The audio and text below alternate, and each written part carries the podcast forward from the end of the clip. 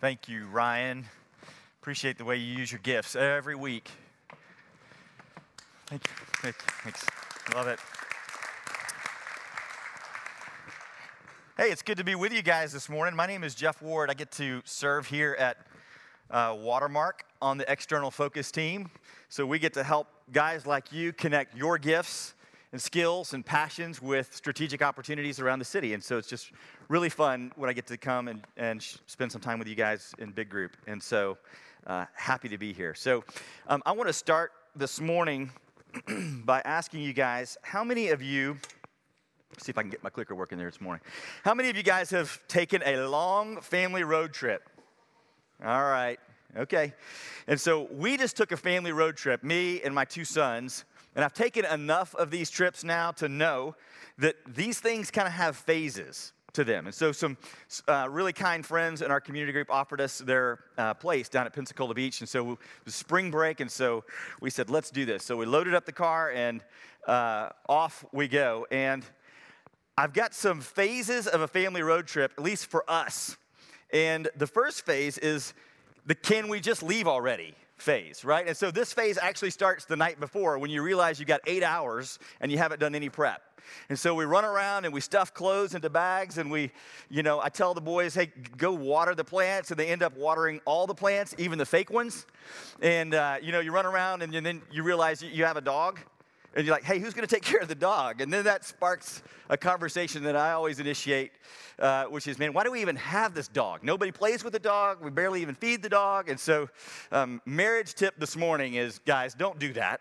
Uh, you know, it frustrates your wife and it's, and it's no good. And so um, we have that. And then that whole phase carries over to the next morning when you're running around and you finally get everybody into the car and then you, you put it in reverse and you back out and then somebody's forgotten something right? And then you pull back in, and then you back out, and you pull back in. And, uh, and that goes on and on and on. And then finally, you get out of the neighborhood and you get on the highway, and there's this point in time. It's not marked on a map anywhere, but I call it the point of no return. So, you know, you're, you're to a point where it doesn't make sense to turn around and go back to the house. And so, if you've forgotten something, then you're just going to have to get along without it. And so, that's when I can finally breathe and go, okay, we're, we're making some progress here and we're moving down, down the road and we're really going. And so, that's when there's excitement and you talk about where you're going and what you're going to do when you get there. And then there's this phase that I call, if I had only known it was really going to take this long. And you know what I'm talking about. So the morning coffee dries up in your thermos at this point, and the caffeine starts to wear off. And man, you, are driving from Shreveport, nowhere, to Mobile, nowhere, and there's just six hours of just nothing. You know, and you're, you're, you're, and in fact, scientists have proven that your brain turns to mush during this phase. And I've, I've got proof of that because as we were traveling down the road, I bought this painting at the Cajun Landing Restaurant in Alexandria, Louisiana, which I think it's Elvis, but, but here's the thing. So we, we pull in, and, and, you know, we all know Alexandria is the fine art capital of the South. And so uh, we're at this Cajun Landing restaurant. My whole family's in the bathroom, and I'm sitting there, you know, ready to go. And I'm sitting there looking at this wall, and the, they've got these paintings on the wall. And this one just called to me. I don't know. It, you know, they'd been marked down from $50 to $20, and I'm like, well, it's a good deal. And I'm not sure. I think it's Elvis. And, uh, and when I bought it, the, the lady, the lady took my $20 and she goes, well, it's yours.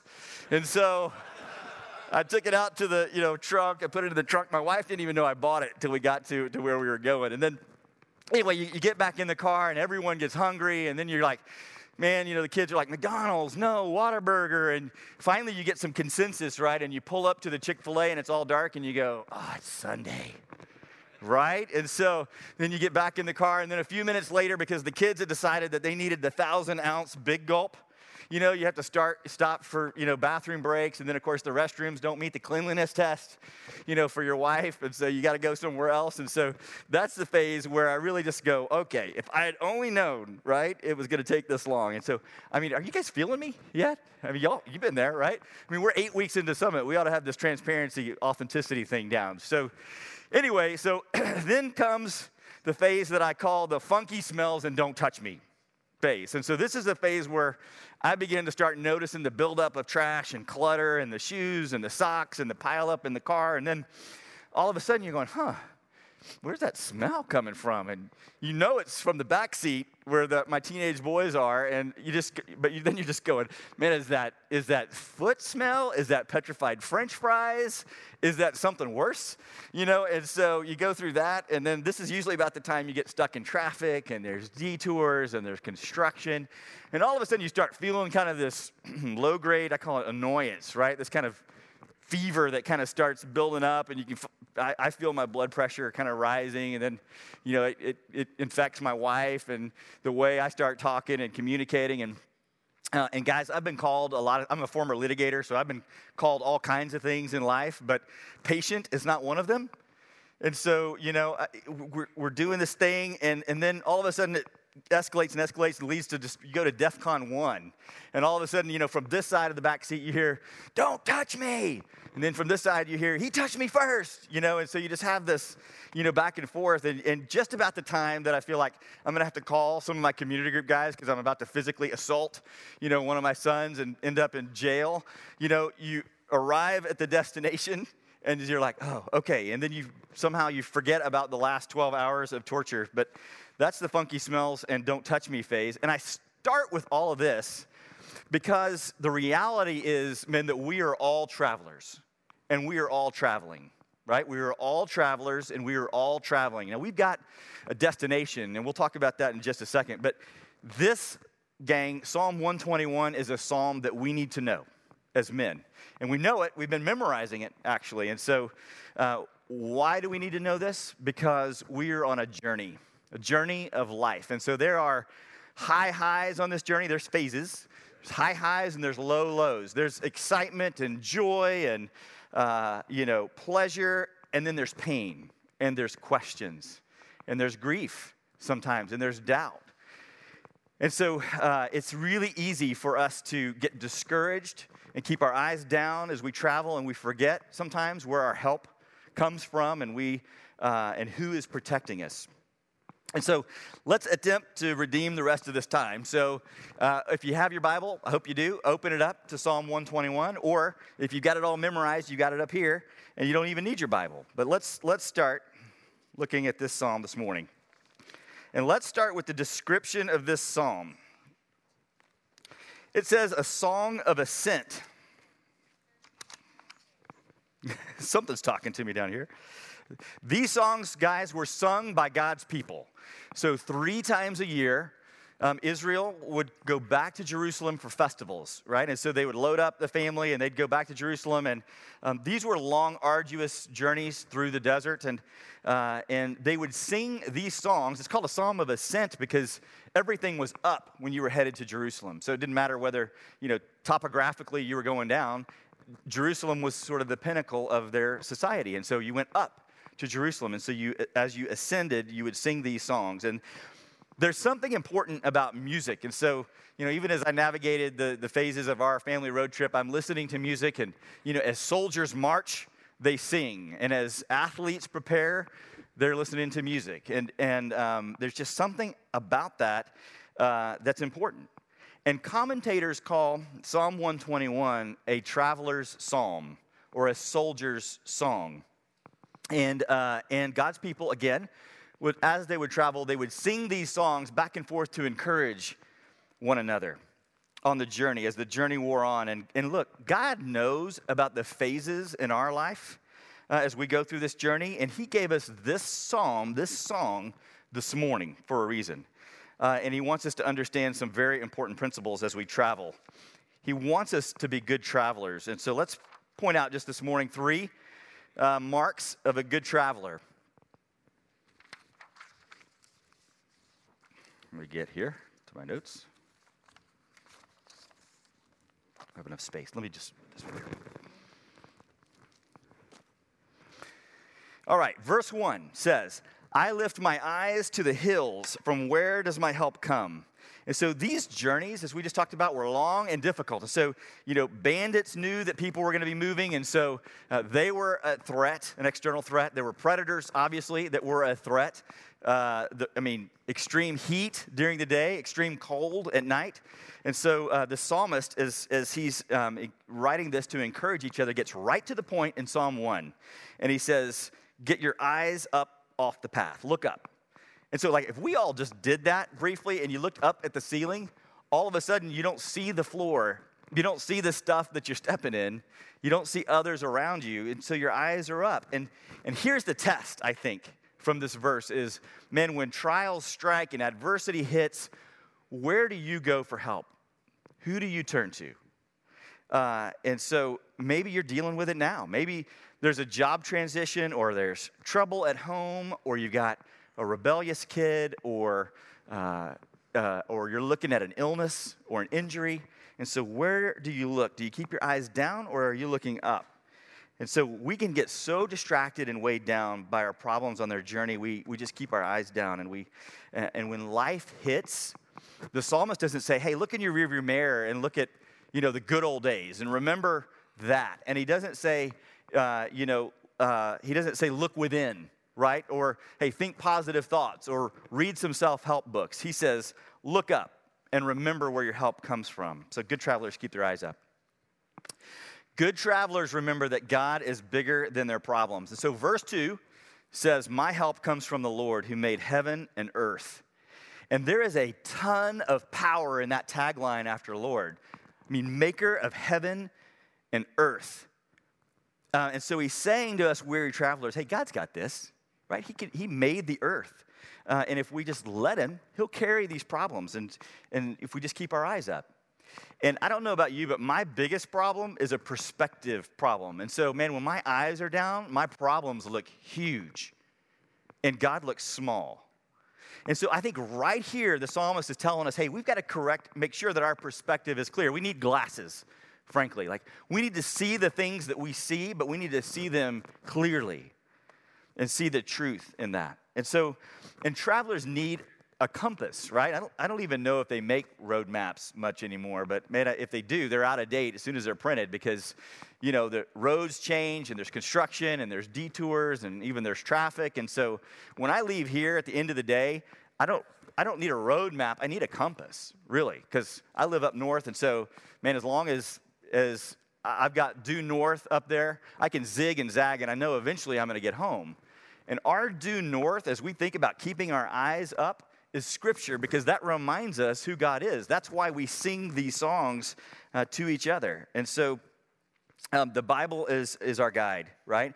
And if we're not counseling other travelers biblically, if we're not pointing them the truth of who God is, like this psalm does, then man, we're just helping keep somebody's eyes down, right? So we've got to be careful of the songs that we sing to each other as we help each other travel and uh, I wanted to share a quick story with you. So, in my work here at Watermark, I get to work a lot with the homeless community here in, in Dallas. And so, uh, you know, I, I, like sometimes to really just get in the trenches and really understand kind of what these guys are thinking and feeling, the challenges that what their hopes are, and things like that. And so, I thought, hey, what better way than just to get a little window of opportunity and go and spend the night with one of our uh, ministry partners, Union Gospel Mission? And so I went down to the bridge, me and another guy on our staff team, and we went down and we, um, we checked in and uh, we got on the bus and we rode to Union Gospel Mission and uh, we got out and we went through their kind of their process and we, we ate uh, dinner with those guys. We went to their chapel service. We went to their showering process and, and to bed and, and all of that. And in that process, we got to meet and talk with a lot of these guys. And I, uh, and I met this man named Steve. And he was homeless and, and um, out of jail, no family, no money, no place to stay. Uh, and so I strike up this conversation. I go, Steve, do you have a faith?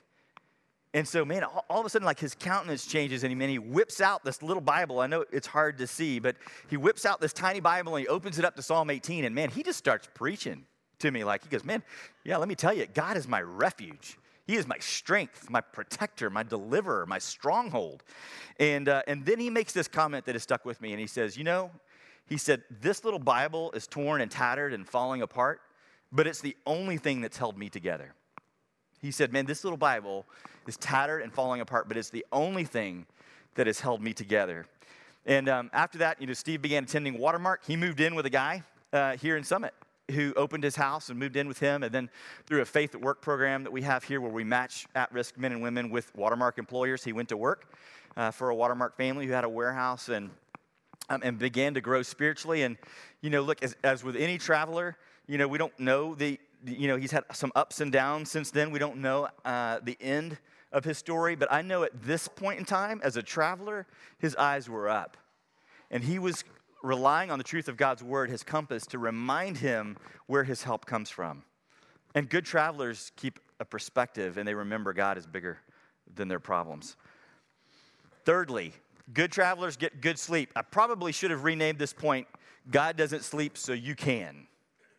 All right? So on the journey, right, there's all kinds of dangers we've talked about. Same for us.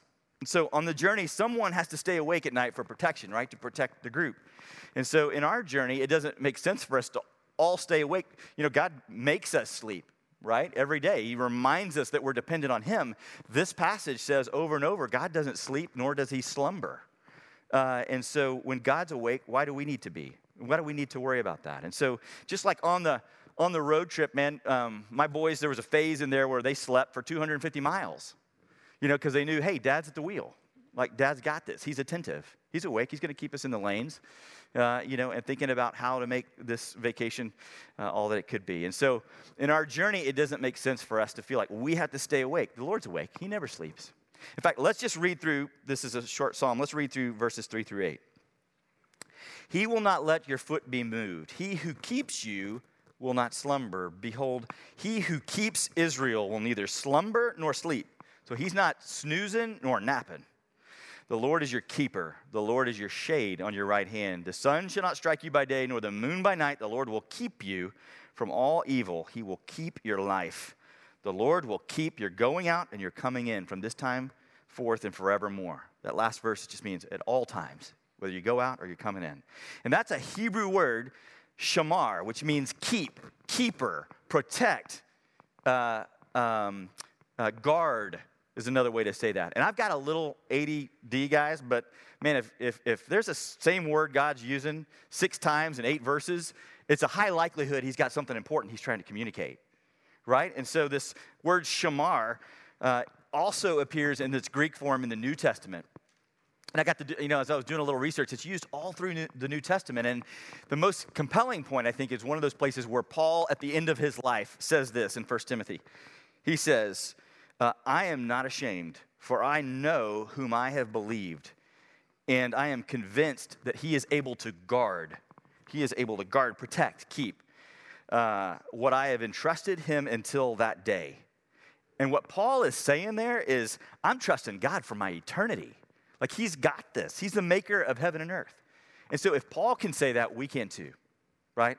And so, uh, and so um, the reality is, is, again, as we travel, man, there's always going to be points where we have some fear, some anxiety, some, some fears about the future. We're prone to wander, uh, sin struggles that Satan would love to just sweep our leg and take us out of commission. Uh, and it, and, uh, but he's there. And the perfect antidote for fear is trust in God. And so, you know, even when the, the boys were little and I'd say, hey, take off your floaties and, you know, come jump in the deep end. Like, dad's got you, I'll catch you, you know? And it took them a little while, but ultimately they took the floaties off and they jumped in. Like, that's the way they respected me, right? By believing that their dad's got it, you know? And so the way we honor our earthly father is by believing what he tells us. And, and, uh, and, and acting on it. And in the same way, our, our Heavenly Father right here is saying, Believe me, trust me, I've got this. I'll keep you. Uh, and nothing in our lives is a surprise to God. So he'll, he'll protect our soul. And if we can trust him with our eternity, we can trust him with our circumstances. And so, but, but let's be really clear here because God doesn't promise to change our circumstances, right? We don't come to him because we think he's going to improve our lot in life. We come to him because he's the maker of heaven and earth. And he's got our soul. He created us. And so, uh, and he will guard and protect us to the end. And so his wisdom will change our perspective. And so let me just wrap up. I've got about three minutes. And so um, we had a great time on our road trip, but there's always something sweet about coming home, right? And so we traveled back from Florida and we traveled through uh, Alabama and Mississippi and Louisiana, and then we, we crossed the state line. And, and my wife and I have this funny thing that we do every time we, we cross the Texas state line from wherever we're coming from. And so uh, I don't even know how it started, but we do it we sing the Texas state song. So if you know it. And So man, we just we cross the state line and it's like this tradition. And so we start singing, you know, Texas, our Texas, all hail the mighty state. And, and those are actually the only words we know. We just sing them over and over. Uh, and and and the, and the boys love it. No, they hate it. Uh, and but we we cross the state line and there's just something about returning home. And and here's here's the point. My my driver's license says I am a citizen of the state of Texas, right? Yours does too if you're a citizen here. And so as you, as, you know, as you're traveling through those other states, you're traveling through, and man, you're gonna, you're gonna follow their laws, man, their, their speed limits and their road laws. You're gonna, you're gonna eat their food. And so if you're in Louisiana, you're gonna eat Cajun food and you're gonna listen to their music, you know, on the radio, and you're gonna do all those things. But ultimately, I'm a citizen of Texas not those other places. And so uh, as I travel through them, I remember that I'm a citizen of Texas, and that will never change. And so, men, in this journey of life, we're travelers facing all kinds of trouble and questions, but God is teaching us here how to be good travelers and to remember that if we've placed our faith and trust in Christ and his work on the cross, his death and burial and resurrection, guys, we are citizens of heaven. And that's never going to change. That's our destination as we travel, and so we can trust him. And so, to summarize, um, good travelers keep their eyes up. They look to him and him alone for encouragement, for help, for answers. A good traveler keeps their perspective. They remember that God is bigger than their problems. God is a maker of heaven and earth. Maker of heaven and earth. Like, let's put on our glasses and keep our perspective and remember that He can handle anything. And lastly, God doesn't sleep, uh, so you can. Good travelers remember that God doesn't sleep, so we can. We can sleep. He keeps us, He guards us, He protects us, uh, and uh, all the way to the end. And so I don't know where you are necessarily in this book you know, that is life, but you've read the final chapter. You know the end of the story, and you know that God overcame death and evil and sin, and that He's guarding you till the end. And so I don't know where you are right now. If you feel beaten down, I don't know what songs you're singing to yourself or to others, or what songs others are singing to you, but this is a song we can sing this morning uh, Psalm 121. And so um, we can trust him. And that means we can travel well today. And so let's do that together. Pray with me. Um, Lord God, thank you for this day. I thank you for the song that you gave us as soldiers this morning so we can march. Father, help us to keep our eyes up. Father, help us to keep our perspective clear. Uh, that you've got us, that you protect, that you shepherd, that you hold us. Father, that you've got our eternity to the end and we can trust you with our circumstances today. Help us to counsel others biblically with the truth of this song and help us to sing it well. We love you. It's in Jesus' name we pray. Amen.